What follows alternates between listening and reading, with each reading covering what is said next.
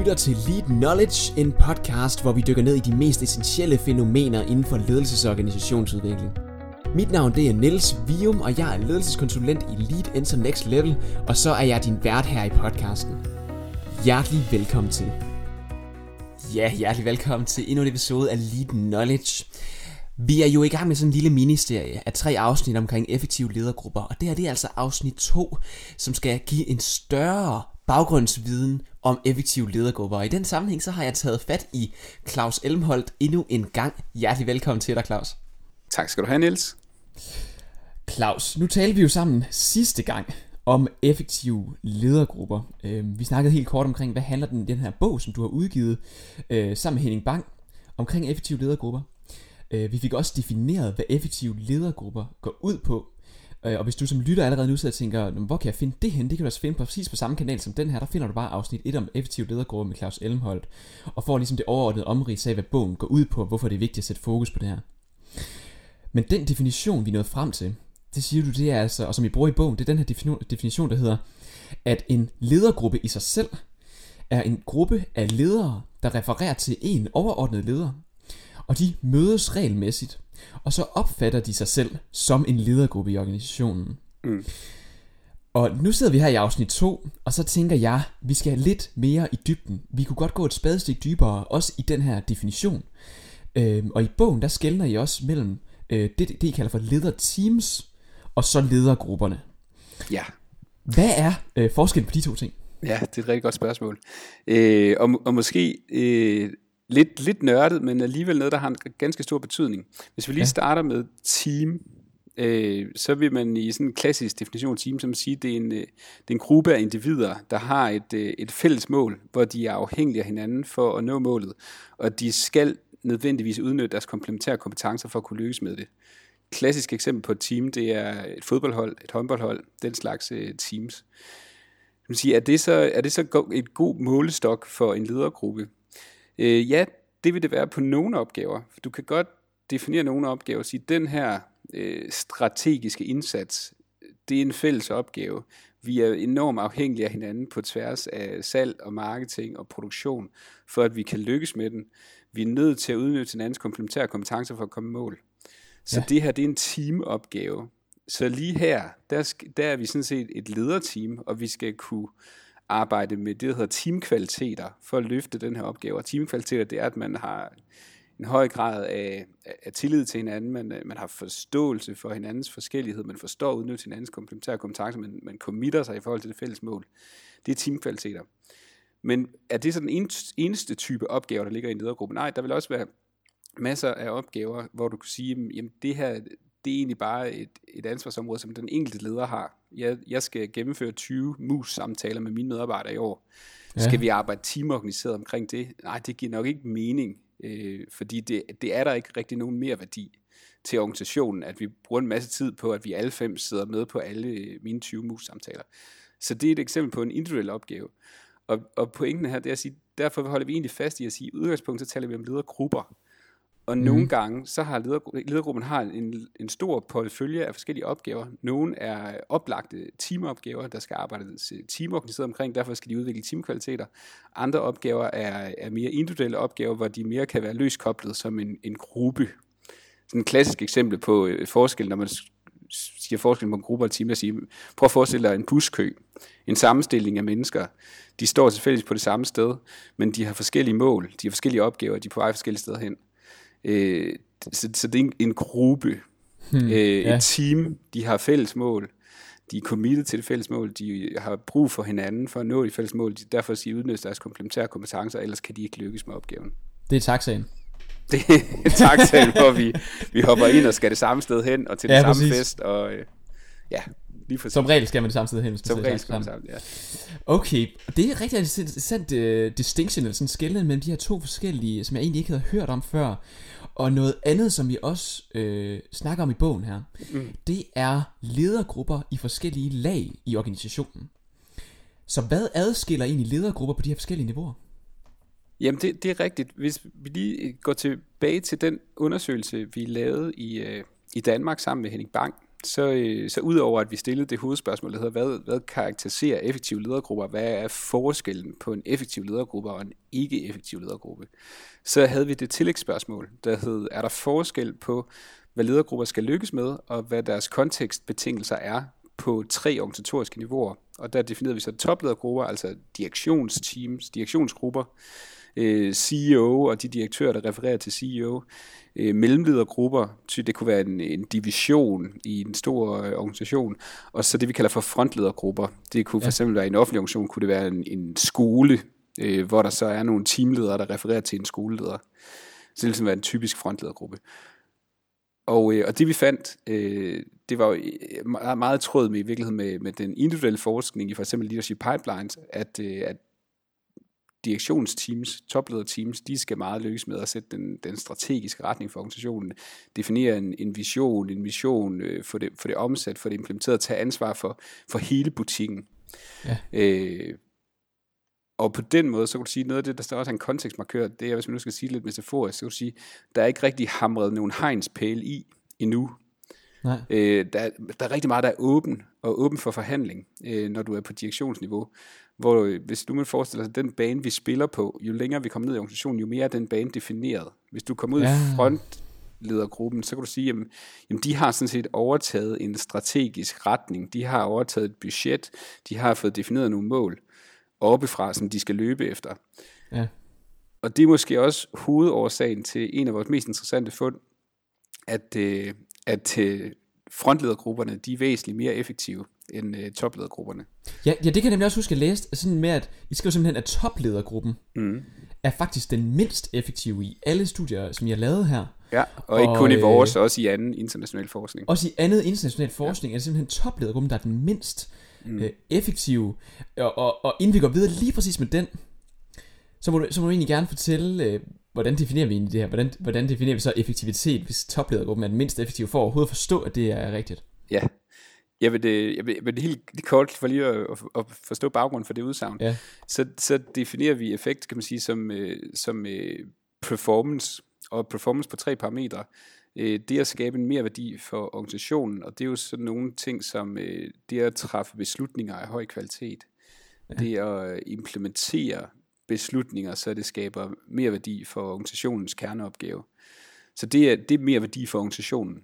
Øh, så er der et parameter, der hedder mere værdi for, øh, for ledergruppen, ja. øh, som handler om, at vi simpelthen vi ved, at vi er, vi er nødt til, at ledergrupper de skal blive mere effektive til at skabe resultater sammen over tid. Øh, hvis ikke de bliver mere effektive over tid, så mindskes deres evne til at skabe resultater for organisationen. Og den tredje effektivitetsparameter, det er det her med mere værdi for den enkelte.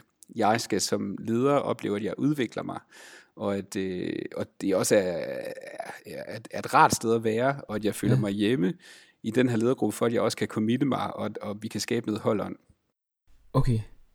Så det Spændende, er, ja. og, og, og, og så finder vi som sagt, at, øh, at topledergrupperne, det, det er de mindst effektive, når vi måler på de, øh, de tre øh, parametre.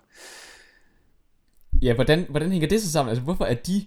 Er det, er, har det noget at gøre med det med, at det er mindre defineret, hvad det er, de lige skal, og så noget, end det er længere nede, eller hvorfor er det ja. øh, mindre effektivt? Det, det er i hvert fald en af de ting, vi kan, vi kan se som, øh, som, som sandsynlige årsager, at øh, der simpelthen er, kan du sige, er flere øh, magtspil, flere politiske spil, der kan snige sig ind i en topledergruppe, fordi tingene er mindre mm. defineret. Der er simpelthen mere, der er mere på spil i en topledergruppe. Der er flere, det, vi kalder det også centripetale kræfter, altså kræfter, der kan trække os fra hinanden. Ja. Så, så der er faktisk to udsagn, der er sindssygt interessante her. Det er, at vi kan finde i vores forskning, at topledergrupper er de mindst effektive, men de er også de vigtigste. Og, og hvordan skal vi nu forstå det der med, at de også er de vigtigste? Jamen det er jo igen, fordi de definerer, så at sige, rammen, øh, spillebanen for resten af organisationen. Så hvis du kigger op på en topledergruppe, hvor leder A, han siger, visionen, det er, det er, at vi skal den her vej, og øh, ja. strategien det er det her, og det her det er sindssygt vigtigt. Og leder B, han siger, at strategien det er noget helt andet, og visionen det, det ligger herover. Jeg synes, det her er det vigtige. Og leder C, han siger noget helt tredje. Og, og det skal de så kommunikere videre ned i organisationen. Så får man jo en forvirret organisation, der bliver usikker på, hvor, hvor skal vi hen? Hvor, hvorfor er vi her? Hvad er det for en værdi, vi skal skabe for vores kunder? Hvad er vores value proposition? Øh, så de bliver snart forvirret. Nogle vælger måske at løbe med leder A, nogle vælger at løbe med leder B, nogle vælger at løbe med leder C. Og så har du allerede, kan du sige, noget uafstemt, som forplanter sig hele vejen ned i organisationen. Ja. Så vi har faktisk forskning, der viser, at, øh, at effektive topledergrupper har en positiv afsmittende effekt helt ud på frontmedarbejdernes værdiskabelse, trivsel og turnover, altså deres øh, sandsynlighed for, at de bliver i organisationen, eller er tilbøjelige til at skifte job. Tilsvarende dårligt fungerende, ikke effektive topledergrupper har en negativ afsmittende effekt helt ud på, øh, på frontmedarbejderniveau i forhold mm. til performance, øh, trivsel og turnover. Men det giver jo også god mening, at hvis det er dem, der ligesom sætter hele retningen, Præcis og de går i forskellige retninger. Altså, selvfølgelig kommer det til at have en meget negativ impact hele vejen ned.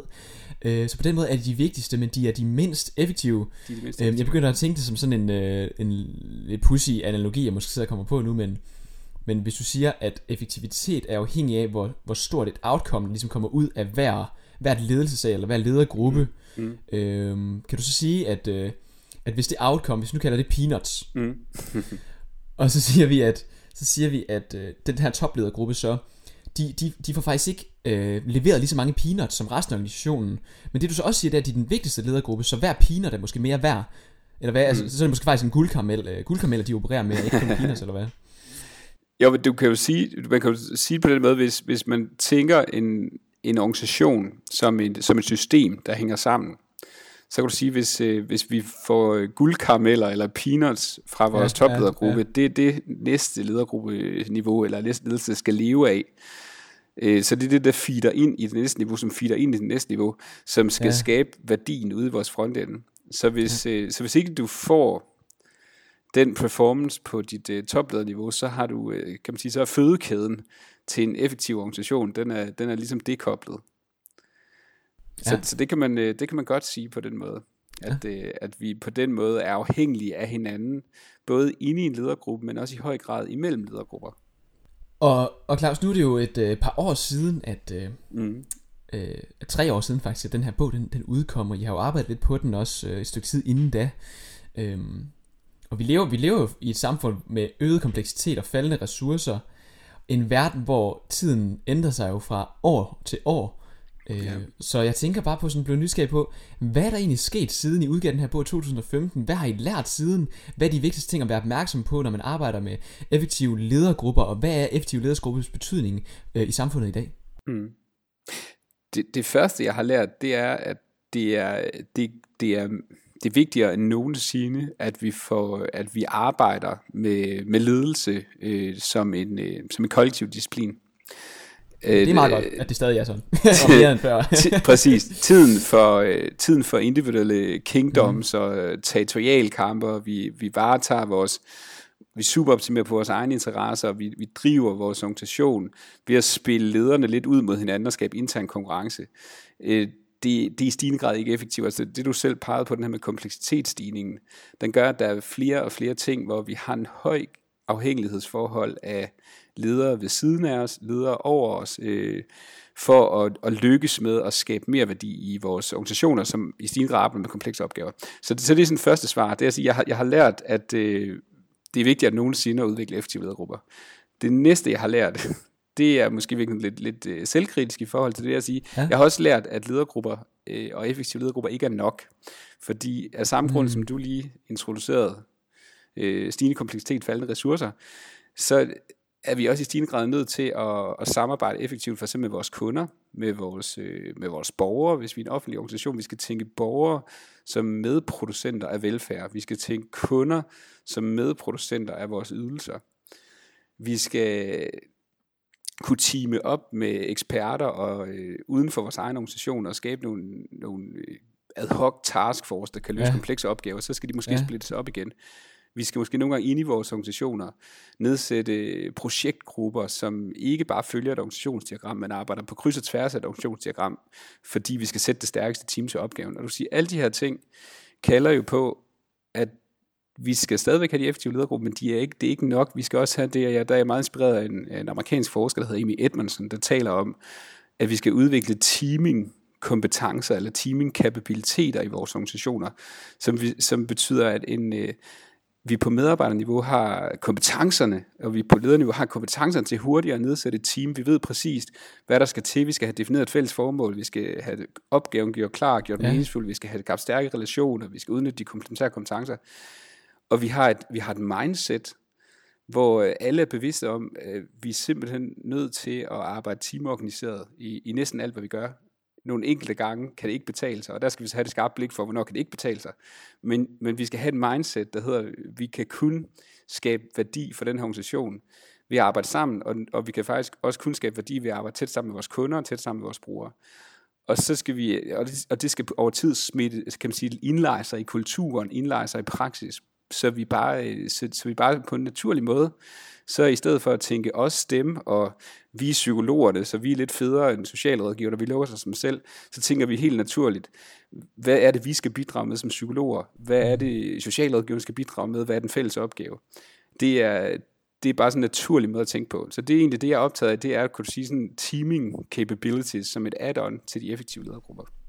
Okay, mere sammen med hinanden, altså mindre, mindre mig og, og også lige her i vores lille organisation, mere sådan bred Ja, eller, øh, eller i virkeligheden måske et, et både og, ikke? fordi der, ja. det er der kompleksiteten også stiger i organisationerne, at, at Nå, ja. du skal både kunne som leder skabe det her stærke team i din egen afdeling. Du skal også kunne skabe en stærk ledergruppe, være lige så committed til at bidrage med det, du skal bidrage til ind i forhold til ledergruppen. Og så skal du som et tredje ben også kunne gå fuldstændig smidigt ind i en projektgruppe, øh, der har et, et sværgående ansvar for at løfte en eller anden kompleks opgave, måske sammen med nogle ledere helt over for en anden del af organisationen, og måske er der også lige et par specialister, der egentlig ikke har ledelseskasket på, men de skal også bidrage med noget ledelse i det her. Måske arbejder man sammen med nogle eksterne partnere, måske nogle brugere, øh, og så arbejder vi på det her og skaber værdierne et år, så, eller et halvt år, så lukker vi det igen, og så går vi tilbage i vores basisorganisation, og så gør vi noget der. Altså, så, så det, jeg taler egentlig rigtig meget om, om et både og, ikke som et enten eller. Så, øh, så kompleksitetsstigning er kommet for at blive. det er der slet ingen tvivl om. Øh, Claus, det var en kæmpe fornøjelse at snakke med dig om effektive ledergrupper et spadestik dybere end, øh, end sidste gang.